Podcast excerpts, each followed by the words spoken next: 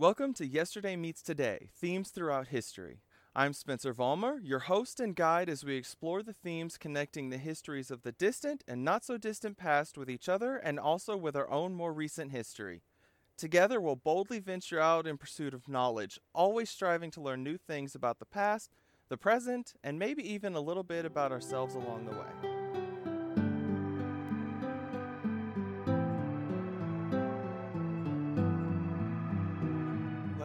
Back for week three of our festive food theme. So far, we've looked at ancient Greece and a little bit of the Ottoman Empire. Now we're going to turn our attention to Africa. As you can imagine, that leaves us a vast and diverse history to explore, which means we'll have to take a slightly different approach. Here in Africa, we aren't going to look at one specific time period or group of people.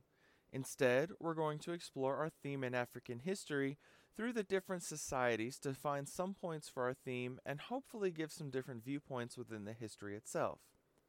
Let's get started by taking a look at some marriage customs. Marriage was a critical institution in life among African societies. It appears to have been a universal expectation that all adults would marry. Marriage established kinships, expanded lineages, and formed strong familial ties. It was primarily focused on the betterment of the group. Various aspects such as love, divorce, monogamy, gender roles, and others were considered within the context of the family's interests. A topic I don't want to discuss in detail today, but one noted for discussion another time. The marriages took a variety of forms betrothals, promises, abduction, consensual, and more also noted for discussion another day. One I do want to mention is bride wealth, the most common type of marriage. Effectively, it was like a reimbursement of sorts, something paid by the kinship group of the husband to the kinship group of the wife. That said, it needs to be stressed that this wasn't a sale. The husband's kinship group wasn't buying the bride. In truth, it was taken as a sign of honor, beauty, and the reputation of the bride's family. Specifically mentioned items that were part of the bride wealth were yams and cattle. We start finding special involvements of food with the necessary approval of the parents of the would be couple. Keep in mind that these marriages weren't formed through dating as they are today, but through arrangements and approvals of others in the kinship groups. One 18th century report on the Mande culture which goes back thousands of years to at least 4000 BCE and found in West Africa in what is today known as Mali, speaks of the groom presenting kola nuts to the bride's family in the hopes that they would approve of the union. If they did, they would eat the kola nuts, and the bride then decided to accept the match or remain unmarried. Apparently, this was the woman's only chance to marry, and if she refused him, she couldn't marry at all. Let's take a minute now to talk about those kola nuts. They grow on the same named tree, which is native to the African tropical rainforests and contain caffeine. If the name sounds familiar, that's because it is. From cola, spelled K O L A, we get the word cola as in the caffeinated beverage. At one time, it was used to flavor drinks like Coca Cola, though that time has passed. In African history, particularly that of West Africa, the kola nut was and still is important in traditional culture and religion. Not only in weddings, as we're looking at now, but in other significant events, including funerals. Also, they were used in offerings, ancestor veneration, and other religious traditions. They are sometimes even used in a system of divination called obi divination, in which kola nuts divided into four lobes are cast on a special wooden board. Trained diviners then read and interpreted whatever patterns they saw. So these kola nuts are going to reappear as we go through our festive food theme, effectively being a festive food all on their own. Back to marriage, we also find liquor present in marriage ceremonies. In Igbo culture, the bride is expected to show her new husband to the audience. This is required before her father will take the bride wealth. He hands her a cup of palm liquor, which she takes to her husband, sips, hands it to him, and then tells the gathered audience that this is her husband and her father can now take the bride wealth. The importance of the kola nut and palm wine is a serious one, most notably in West Africa, as I've mentioned previously. The presence of these two food items seems to have been a way in which the legitimacy of a marriage was determined. That, in addition to the bride wealth. While these marriage ceremonies took various forms, one or both of the kola nut and palm wine were present and significant. Another aspect can be found when looking at the Yoruba culture. While not initially called by this name, people are known to have lived in the Yoruba land area of West Africa at least as far back as the 7th century BCE, and are still around with the culture having spread to other parts of the world. This includes right here in America, where some were brought by the Atlantic slave trade, and others who left Africa on their own in the later 1900s. They have a tradition called tasting the four elements as part of their weddings. While I'm not entirely sure how far back in Yoruba history the tradition goes, it is still part of the weddings today. It is even spread to weddings in other cultures. The tradition involves the couple tasting four different flavors, which are intended to reflect four distinct stages in a marriage. While the exact food used seems to vary, I found the following example Cayenne is used for spiciness, honey is for sweetness, lemon is for sourness, and vinegar is for bitterness. It's tied to the for better or worse part of wedding vows and takes place during the ceremony. The idea is that the tasting is a symbolic way to show that the couple will be able to stay together no matter what comes their way. So, in this case, the presence of festive food is probably on a more intimate scale than you were expecting. That's one of the things that's so interesting about festive food as a theme. It takes a variety of forms, even when talking about the same concepts, such as marriage and weddings. And remember that in talking about Africa as a whole, we're talking about many different cultures living all over and having their own customs, both similar to and different from each other. Some traditions endure, others fade. Let's shift gears now and move on to funerals. As with weddings, we're going to find similarities and differences among the various African cultures. One belief found in multiple cultures was and is the gathering of family and community to mourn. Most believe that the dead should be buried in their ancestral land. Among the Ashanti families in what is now Ghana, mourning took place on the deceased's homestead. These people were part of the larger Akan culture alongside nine other nation states. The Ashanti eventually formed a kingdom in 1670, declaring their independence in 1701. They maintained the empire until British annexation in 1901, at which time the king was deposed and arrested.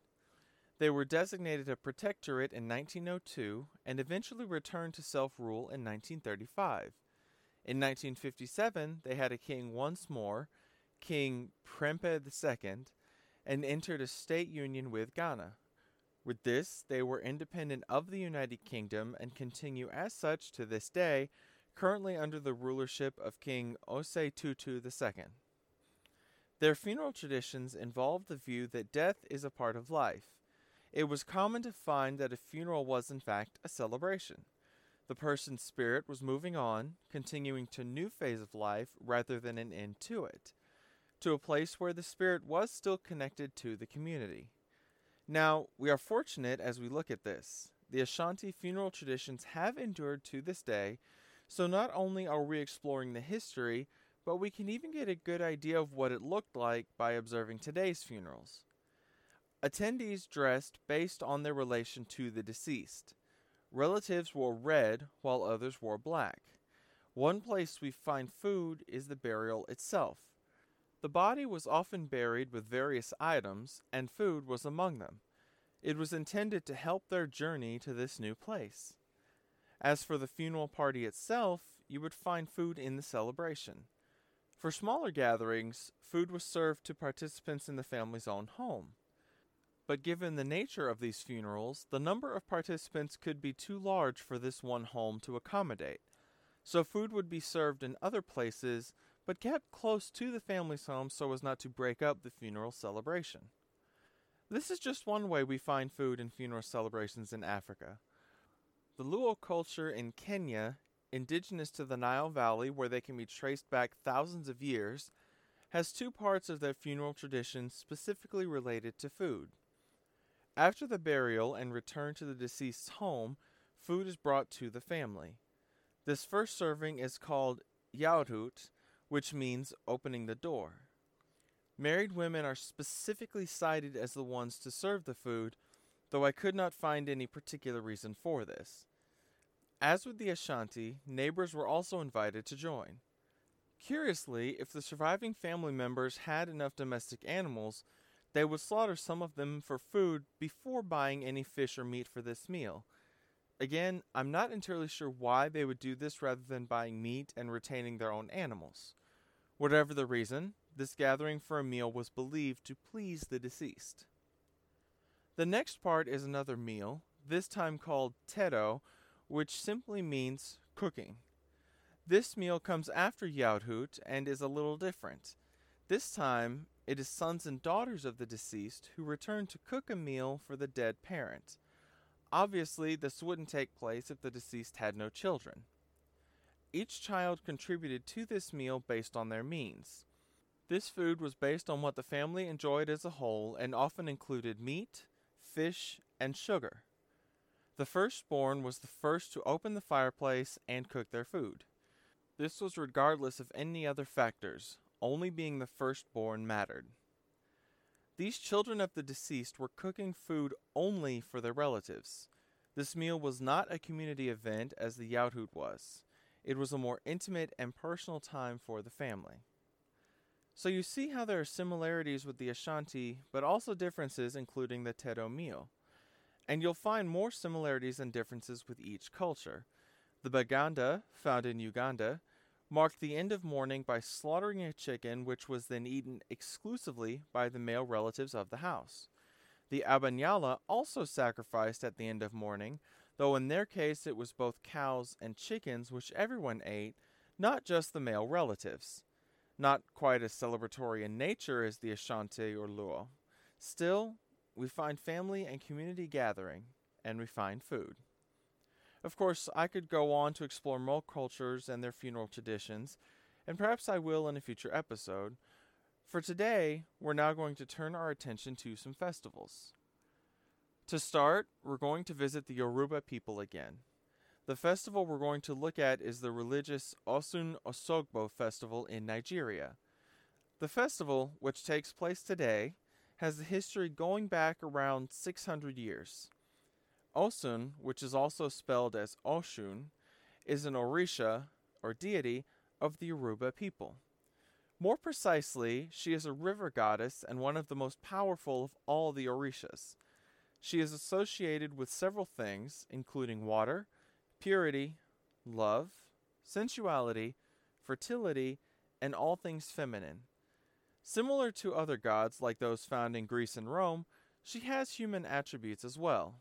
She can be vain, jealous, or even spiteful. Often she is seen as a protector or even savior of humanity. One myth has her in a central role in the creation and nurturing of humanity itself. Osun was sent by the supreme god Olodumare with 16 other gods and was the only female among them. The males tried to bring life to the earth, but found they were unable to do so. So they turned to Osun, who used her waters to bring life to earth and humanity, as well as bring other species into existence. So, according to this myth, she is responsible for the creation of humanity itself and, had she not responded to the pleas of the males who could not complete their task, none of us would exist. Traditionally, the first interaction between Osun and humans took place in Osogbo, Nigeria. So there you get the second half of the festival's name. The city is considered sacred and under Osun's protection.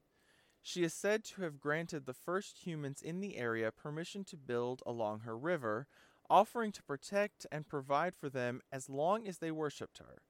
Offerings, prayers, and other rituals we might expect. It is from the tale of the first interaction that the festival grew. The festival takes place in August over a span of nine days, as it has before now.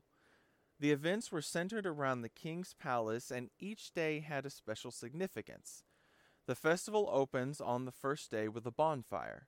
Sixteen lamps made of clay and heated in an oven were filled with palm oil. My understanding is that these lamps have always been made locally, not imported. They were then placed on a lamppost, and, as tradition goes, it is considered to be a good omen if they burn through the morning. On the second day, we find food as part of the festivities. Among other activities, such as visiting the tombs of his ancestors, the Oba, their king, held a large feast for the people. This was a feast for all to enjoy regardless of their place in society. Over the coming days, various sacrifices were made to different gods before the grand final day. On this day, a trip was made to the Osun Grove, around two and a quarter miles from town. After the chief priestess arranged the various relics inside a calabash, which is made from a large gourd with the same name, a young girl no older than 15 took the calabash to the grove. She is referred to as Arugba, bearer of the sacred calabash. Not only must this girl be young and beautiful, but she must also be a virgin. Once married, she can no longer carry out this duty. For the day, her hair was braided in a way I found referred to as unusually attractive and suited for the occasion. This may be related to the fact that she carried the gourd on her head for the two and a quarter mile journey. A dark sack covered the calabash and veiled her as well. Worshippers, most often women, were ever present at her side to guide her so that she never stumbled. That was extremely important. Moving on ahead to the grove. When the Oba arrived with his procession, he took a spot overlooking the Osun River. Festivities were carried out with music and dancing, among other activities. At one point, the Oba sat on a large stone slab in the grove, the same stone where it was believed the founder of Osogbo, La Laruye, sat when the goddess granted permission to build the town. In the couple of minutes he remained there, he and the gathered people prayed and made requests of the goddess for the coming year. At the conclusion, the Oba left first, and the people washed themselves in the water, drank it, and even carried some home. The Arugba waited until everyone else left, at which time she and her attendants returned to the palace, and she placed the calabash on the palace shrine where it remained until the next Osun Osogbo festival. That's a general overview of the festival, though I do want you to know there's more to it than I've covered today. I look at two aspects of this for festive food. The first, naturally, is the feast on the second day, a time of gathering with food provided by the Oba. The second is at the Osun Grove. While not necessarily food as we've talked about it before, the drinking and bottling of the water caught my attention. In addition to bathing in the water, they found value in drinking it, so much so that they took some of it home. Which goes back to the myth where the goddess Osun brought life to the world with her waters. For those gathered to celebrate this festival, drinking the water would seem like a way to gain her blessing, especially those asking for fertility. So I think it fits our theme, at least a little bit. The next festival is another one still celebrated today and one that we don't have a definitive age for. It has been around for a long time, we just don't know exactly how long beyond sometime in the 16th century. This is a festival with food and about food. It also takes place sometime in or around August. The Ga Homowo festival's history is known only through oral tradition. The word comes from two Ga words, homo, meaning hunger, and wo meaning to hoot at. So combined, it means to hoot at hunger. You'll soon see that this is actually quite literal, but before we get to that, it'll make more sense if we understand why. As the story goes, the festival was born from a time when the Ga arrived in the greater Accra area of Ghana. When they first arrived, they had to survive a famine that stretched over several years. The rains did not come as they normally did, leading to a drought. As a result, the crops didn't grow and hunger spread among the people. So the people were forced to fast and they prayed. Eventually, the rains returned and the crops grew once more. And so the festival was born to commemorate this famine and its end. So you can already follow how this festival in our theme is drawn from a time where food was in fact lacking. It's something I don't believe we've come across thus far. Representing the famine that came before the harvest, there was a ban on drumming, singing, and other forms of making noise for the month leading up to the harvest. The silence was also tied to a belief that the gods were working and needed the silence, which would likely mean working on the rain and the needed nourishment for the earth. And this ties back to the prayers that were made during the famine. When the harvest began, so did the festival. Music filled the air and people danced. They also would drum on their knees as a symbolic hooting at hunger, as had been done when the festival originated. It's so interesting to think that this festival actually centers around and is named for mocking the very idea of hunger. Before going out to dance, families would sit together for a meal. This was their time as a family unit to come together in gratitude and joy for the gifts of the gods. Only after doing so did they join with the whole community to do the same. A traditional Ga food known as kpekple is important to this festival. It's made from steamed, fermented cornmeal and palm oil, along with okra or smoked fish, and served with palm soup. Traditionally, the family would all dip their hands into the same pot as a reminder that age, gender, and social status don't matter during Homowo. The head of the household would sometimes sprinkle this food where the deceased ancestors might find it, particularly in doorways. Not all participated in this ritual, however. Outside the family feast, Ga priests sprinkled kpekple around residential areas and cemeteries, symbolic of providing nourishment for both living and dead. An interesting festival, don't you think? Food is both a part of the celebration and the reason it exists in the first place. We find thanks being given for the gifts of the gods, including the food that people eat. For the last festival today, we're going to turn our attention to Ethiopia. Here we're going to look at the Timket, or the Ethiopian celebration of the Epiphany. The three day celebration dates back to the 16th century. It's celebrated on January 19th, or in a leap year, January 20th. It is the middle of a three day celebration. The date is marked by the Ethiopian calendar, not the Gregorian calendar. In the Ethiopian calendar, Timket is celebrated on the 11th day of Ter. So it moves in the Gregorian calendar, but not in the Ethiopian one. As you would expect, the significance of this Christian celebration is rooted in biblical times. Ethiopia adopted Christianity early on. It was made a state religion in 330 CE by King Ezana in the kingdom of Aksum which is now northern Ethiopia. This came after the religion had become widespread years before. A big part of Ethiopian Christianity centers on the Ark of the Covenant and Queen Makeda, who you may have heard of by the title Queen of Sheba. Legend says she ruled in the 10th century BCE and traveled to learn from King Solomon, desiring to be a good queen. After returning home, she gave birth to King Solomon's son Menelik I, which established the ruling dynasty that lasted all the way through 1974 CE.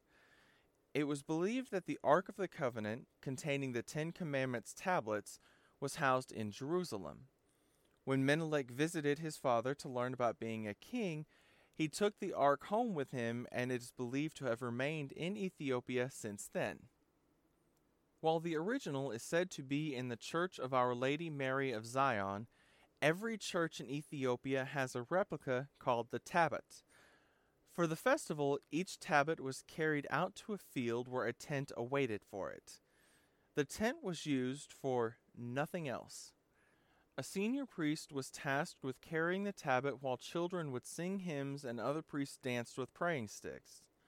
On the second day, which is the day called Timket, the baptism of Jesus Christ was reenacted. A nearby pool of water was blessed, and either the people jumped into the pool or the priest sprinkled water on them, depending on where in Ethiopia it took place. In some cases, this was a natural body of water, and in other cases, where necessary, a body of water was formed. On this day, all but one tablet was returned to its church. The final tablet was returned to the church of St. Michael on the third day, called the Feast of St. Michael the Archangel. Still on the second day, between the symbolic baptism and the return of the tablets, people relaxed and celebrated. Dancing, games, and contests all took place in the field with the tablet, and at least some feasting took place as well. More took place after the tablets returned to the churches, at which time people returned home for a big feast with their families. I found mentions of two traditional foods for this family feast. Injera is the first. It was and is some sort of flatbread that looks like a really wide pancake. It's described as tangy, bitter, and a little sour. It was made not for eating on its own, but for wrapping meats and vegetables to be eaten all together. Another food I found is called doro wat. It's a chicken cooked in a thick berbere sauce. The berbere spice blend is made up of garlic, chilies, and various warm spices like cinnamon. When combined with egg stew, the chicken forms a dish called Adisu Gabeya, the national dish of Ethiopia and a staple at many Ethiopian festivals. Not just religious ones, but also weddings, special family gatherings, and other events. In this time of celebration, they also gave thanks to God for all of his gifts and divine protection. So they ended the day with food, family, and giving thanks. More celebration took place on that third day when the final tablet was returned, but this family feast is what I wanted to focus on today. And with that, we finish our last festival, at least for today. I think I mentioned this before, but it's certainly worth mentioning again. One of the great parts about exploring the topics we did today is that we have modern versions of the events, which sometimes made me move back and forth in talking about the past versus the present what is and what was. Today they really did blend together, and I hope it didn't get too confusing. We can see where some traditions were kept and others were set aside. We can see a direct connection to the present before we even start making our connections. Speaking of connections, this brings us to our conclusion of today's episode. Next week is Thanksgiving, and we'll also be making our conclusions and connections. I hope you're looking forward to it. Until then, take care.